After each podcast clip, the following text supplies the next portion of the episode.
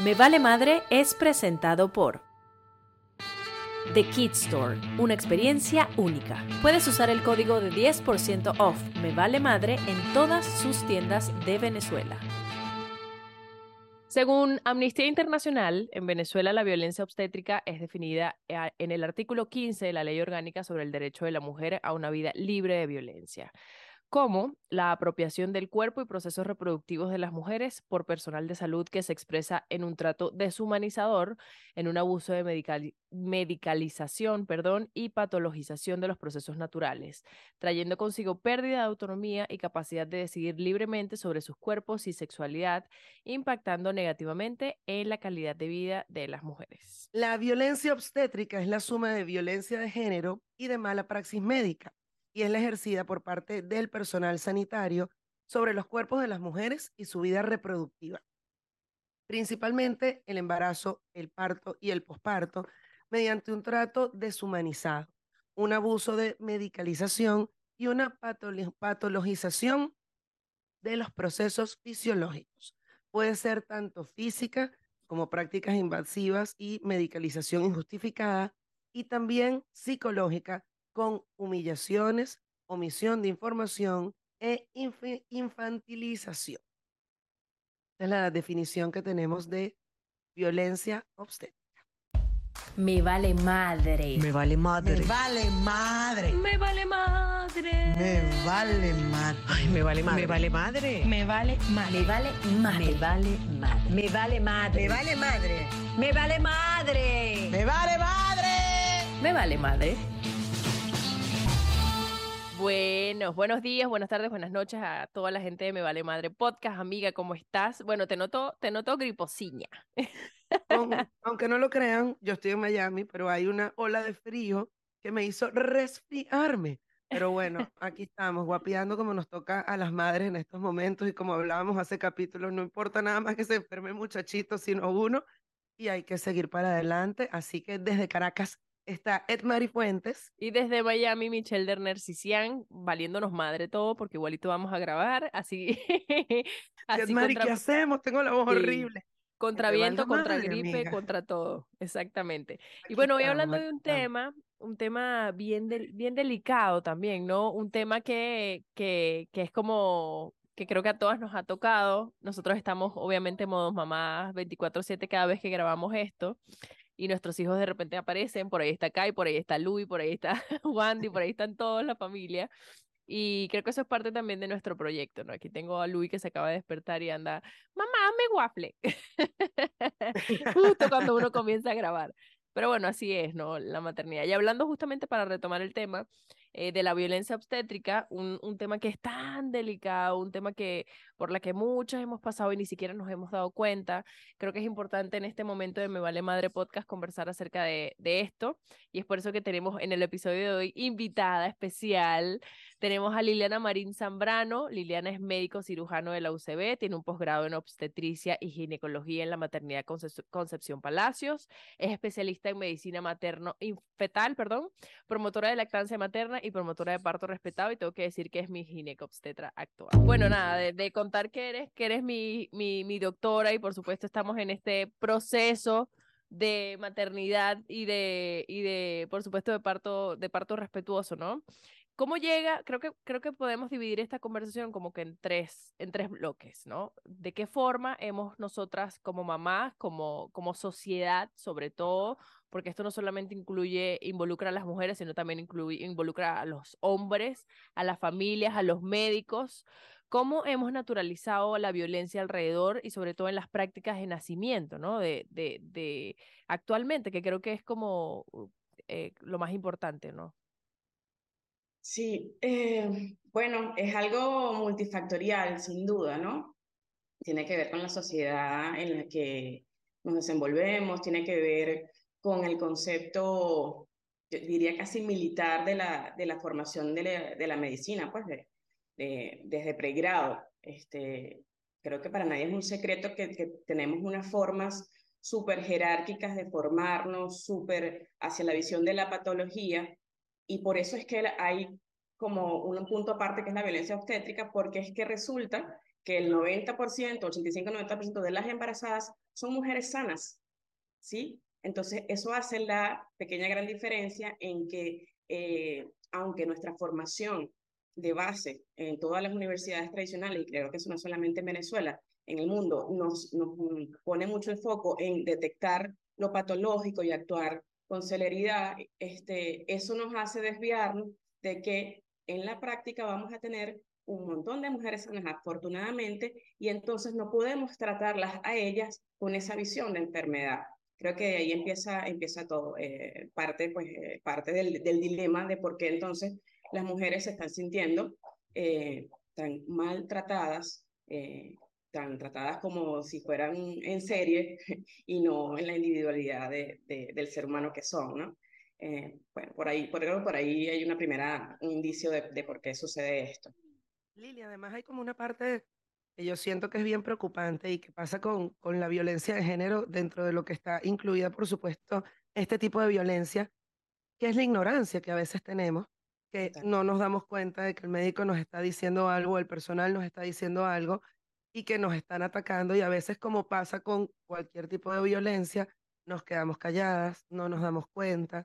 Eh, y bueno, creo que es importante eh, este momento para visibilizarlo y ya pondremos ejemplos y ya comenzaremos a entender, porque de pronto cuando ya tienes dos, tres niñitos, es distinta el empoderamiento y, y la sabiduría que uno tiene, pero con el primer hijo, pues uno tiene que estar demasiado elevado, demasiado informado para uno decir, pues bueno, tengo claro cuáles son mis límites y cuáles son los del médico.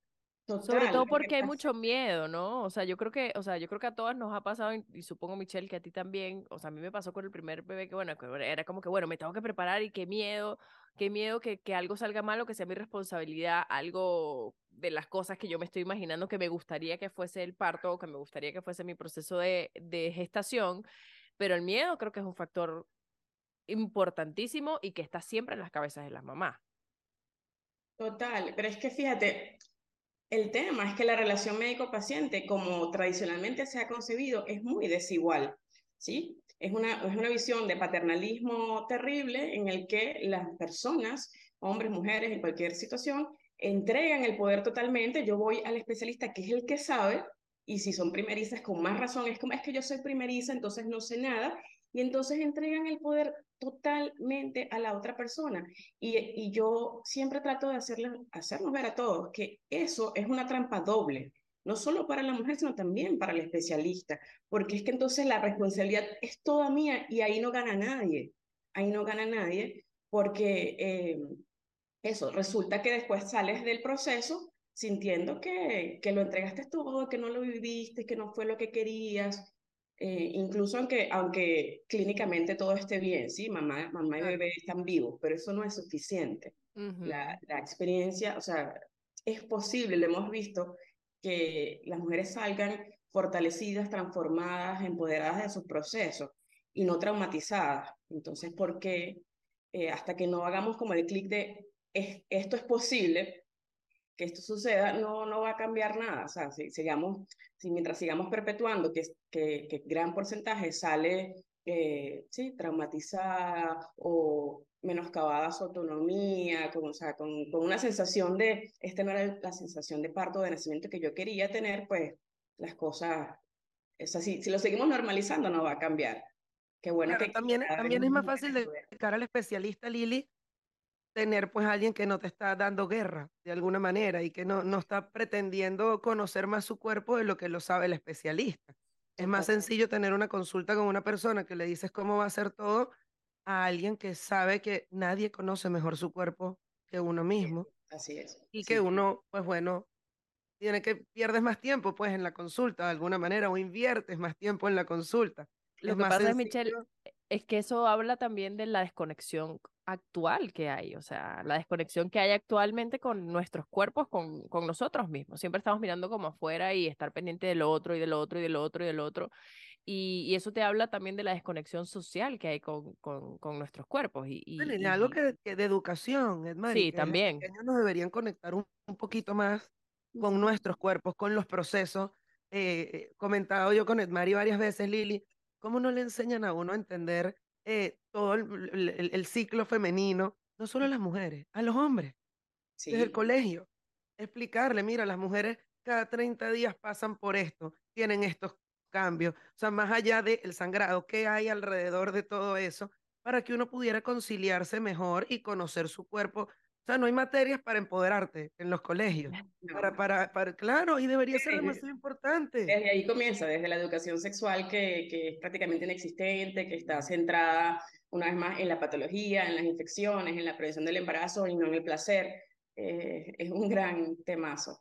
Lili, una duda, un, un- y me genera mucha, eh, sí, much- muchas preguntas, ¿no? ¿Cómo llegas tú como profesional a, a esta fortuna que tenemos muchas mujeres que nos hemos eh, pues visto contigo, a entender un poco esta humanización, ¿no? A entender un poco, a, entender que, bueno, que de repente el poder no es 100% tuyo, lo, lo, lo estabas mencionando, ¿no? Y de repente no hablar ni siquiera de poder, sino de responsabilidad em, en compartir esa responsabilidad con tu paciente, en poder conversar y poder que las pacientes te digan y tengan la confianza de decirte, porque eso también pasa mucho. O sea, el hecho de que Michelle lo contaba en episodios anteriores, que ella tenía pavor de contarle a su médico que ella quería tener un parto natural, por ejemplo.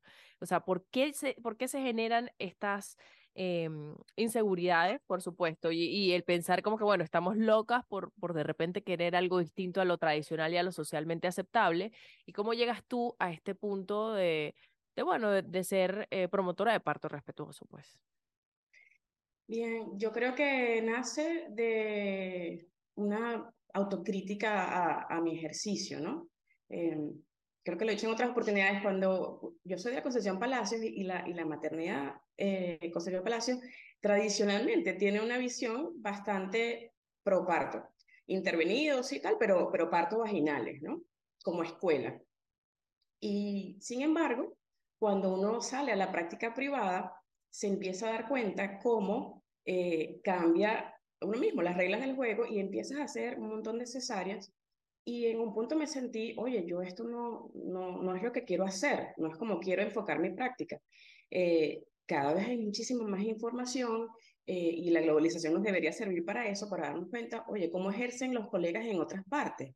Entonces ahí viene la, autocrítica y la medicina basada en evidencia, que a pesar de que eh, nos vean a los que hacemos humanización como los hippies de, de, de la obstetricia, en realidad es, ejercer bajo medicina basada en la evidencia. Entonces, cuando te pones a observar eh, las tasas de parto en Europa, eh, de parto versus cesárea, eh, las inducciones como las hacen, te das cuenta que nuestra visión de la obstetricia en Venezuela y de la obstetricia en privado es muy mecanicista, muy procesaria, muy de, de, resolver el caso rápidamente y no explicar nada y bueno, eso, la autocrítica. ¿Por qué, Lili? Por practicidad, o sea, que, ¿cuál crees tú que es la verdadera razón? Porque en algún momento se habló, bueno, el tema de la inseguridad que se vivía en Venezuela, entonces, pues el médico no quería estar esperando a que a las 3 de la mañana una mujer fuera a parir claro. y se fuera al hospital.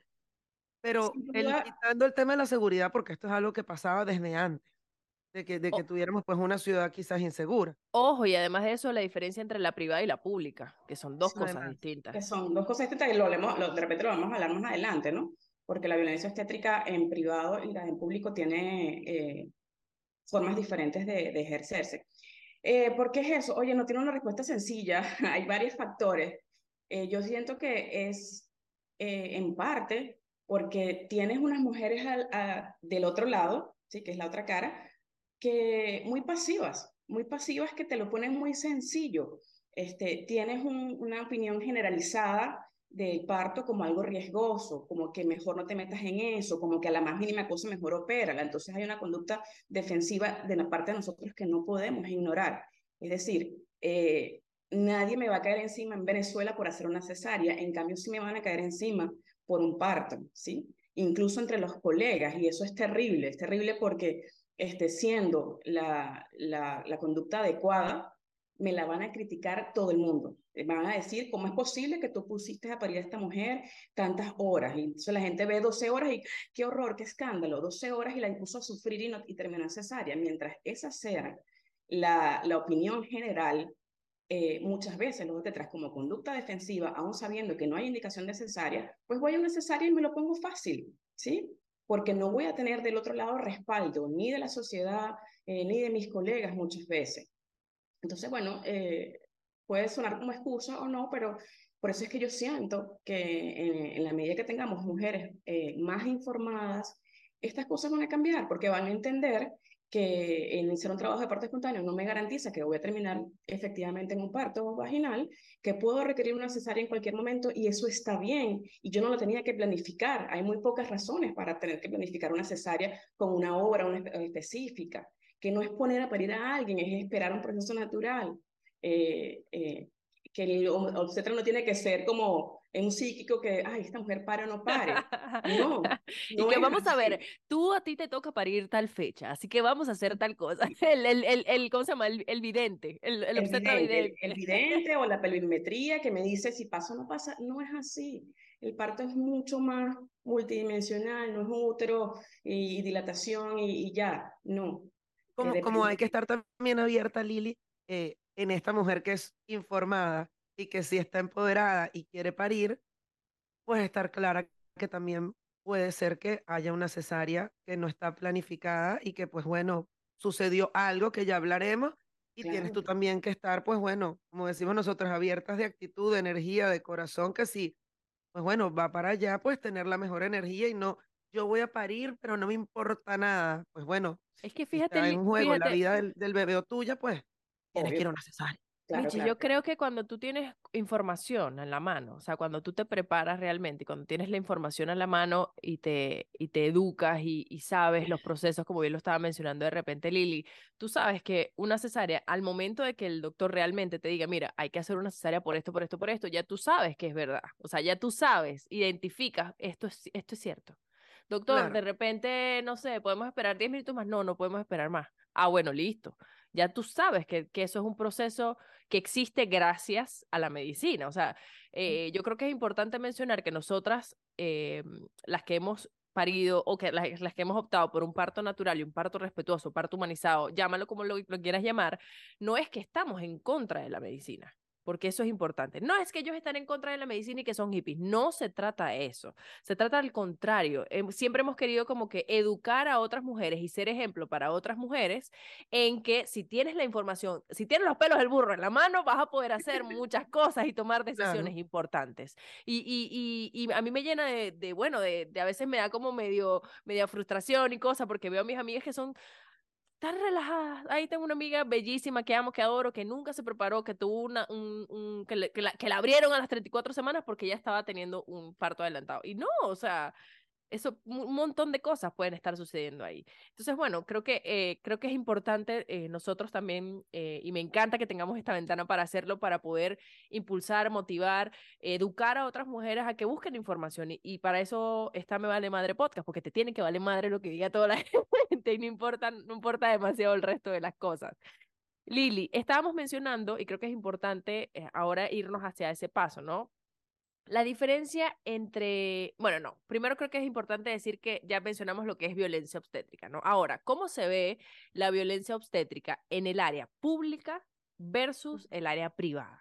Y, ejemplos, ejemplos, ejemplos. Exacto, tener como una lista siempre, siempre pensamos que tiene que ver con la parte física. Sí. Y pues no. Y, y, tiene que ver, va de la mano con la ignorancia y con el no informar. Y eso también es violencia. Entonces, Lili, cuéntanos tú, eh, ejemplos de violencia obstétrica y esa diferencia que hay también pues en la parte pública y en la parte privada.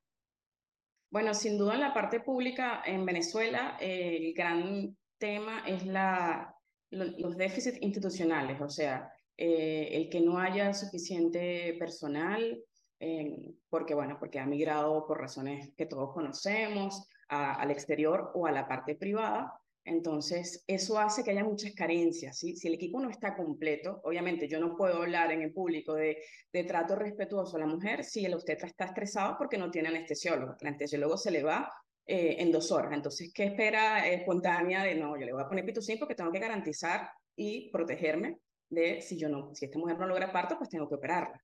Entonces, bueno, eh, el tema de, de institucional, de la carencia, tanto de insumos, bueno, de cualquier cantidad, no hay suficiente cantidad de, eh, de, de cupos en terapia intensiva neonatal, de ventiladores, de surfactantes, de un montón de cosas que hace que no puedas afrontar oportuna y eficazmente las emergencias, y los casos de alto riesgo. Eh, eso es innegable. Entonces, no es solamente lo que todo el mundo, digamos, rápidamente observa y ve, como que el maltrato de la enfermera y el camillero y, el, y el, médico en el, en el, hospital, que no es poca cosa, no lo estoy eh, eh, subestimando, pero es también esa realidad innegable de carencias en el hospital, de, de saturación del sistema. Mientras no separemos eh, los partos de bajo riesgo, en casas de parto que existen, pero la gente no va suficiente, no están suficientemente dotadas, no hay como coherencia e integración entre esas casas de parto y los hospitales, pues vamos a seguir teniendo el mismo problema, el mismo fenómeno de que tratamos a todos los partos como de alto riesgo, ¿no? rutinariamente voy a romperle membranas a todos, voy a ponerle pitocin a todos porque no estoy saturado aquí el preparto y no puedo eh, no puedo atender de forma digna ni respetuosa nada.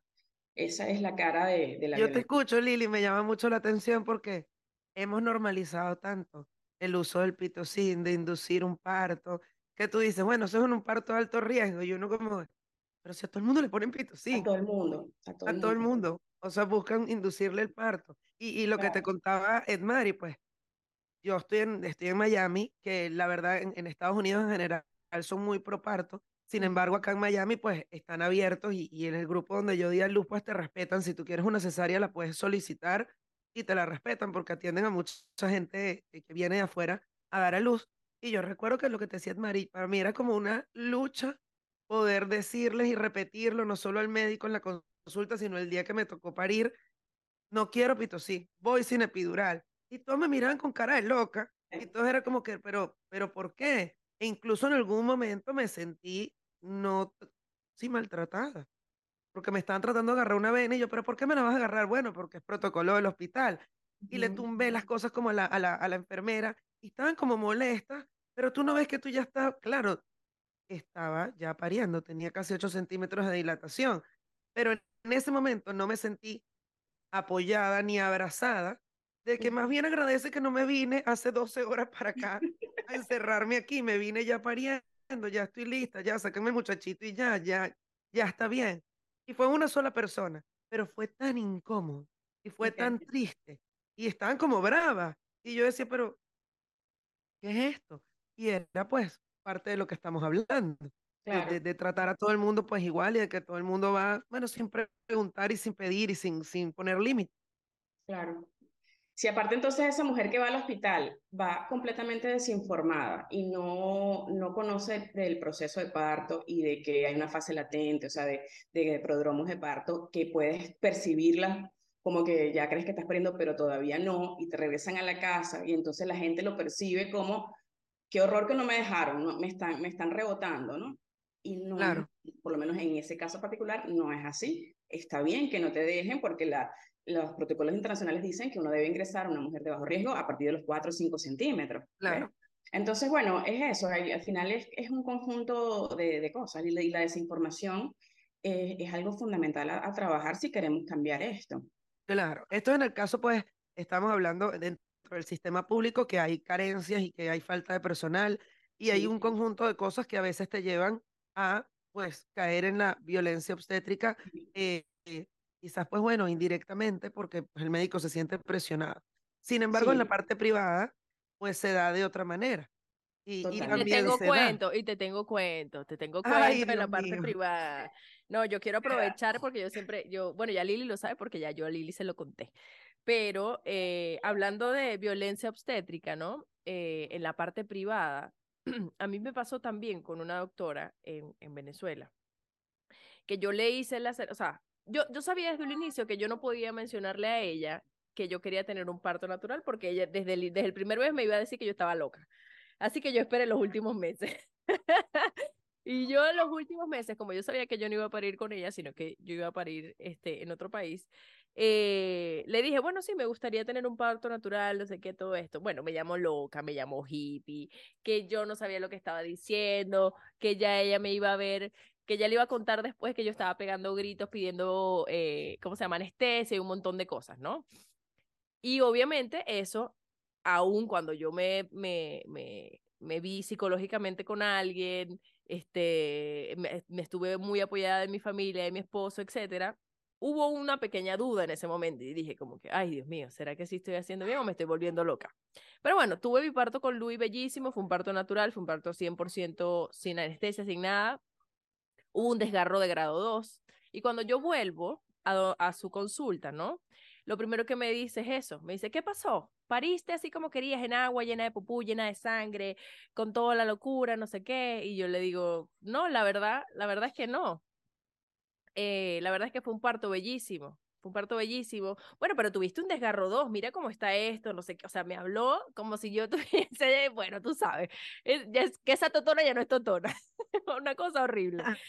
Y este, pues me sentí muy mal, obviamente no volví con ella. Y yo cuento esta experiencia por, por Twitter, ¿no? Y cuento de que, bueno, de que realmente está esta doctora, que es ahora, luego de tres años, casi cuatro años que Luis tiene, se hace llamar, eh, hace, hace llamar que, que, que ella recibe partos respetuosos, etcétera. Y bueno, obviamente la cantidad en Twitter de gente de hate y de gente que obviamente también se sentía ofendida por muchas otras o se sentía violada por muchos otros doctores era inmensa, Lidia. Entonces, entre una de las cosas que quisiera preguntarte acerca de lo privado, que yo lo viví, ojo, no fue a nivel, sí, también fue a nivel físico, porque habló de, habló de cómo, cómo, estaba, cómo estaba yo físicamente, ¿no? Fue más psicológico también para mí pero mucha gente me decía que era que yo, que los doctores no estaban para, pa, para responder mis infan, infantilidades, creo que era la palabra, ¿sabes? Y que, y que yo no podía denigrar a los doctores que sabían y que habían estudiado para esto, ¿no? Entonces, ahí va mi pregunta. ¿Cómo se ve la violencia obstétrica, además de este ejemplo que yo estoy dando, en la parte privada, sobre todo cuando hay dinero involucrado, cuando hay seguros, cuando hay clínicas, cuando hay, ¿sabes? Gente, ego, títulos y un montón de cosas por encima. Sí, la violencia en privado tiene más de ese matiz de infantilización de la mujer, de simplemente yo tengo el conocimiento eh, y tú estás a merced de lo que yo te diga y de cómo yo lo hago, ¿sí? Porque no es seguir el protocolo, sino, ah, yo toda la vida he hecho esto así, yo no, mis, mis embarazadas no llegan a la semana 40, por ejemplo. Y como que apunta de qué por qué, ¿no? Eh, o este, yo no permito que entre el, el, el, la pareja, el esposo. O a yo todas le pongo pitocin y le rompo las membranas, o yo hago tacto la semana 39, X. O sea, eh, es como la, eso pues, que, que ejerzo y hago sobre el cuerpo de la mujer según mi criterio y no sobre lo que quiere sobrequiere la mujer.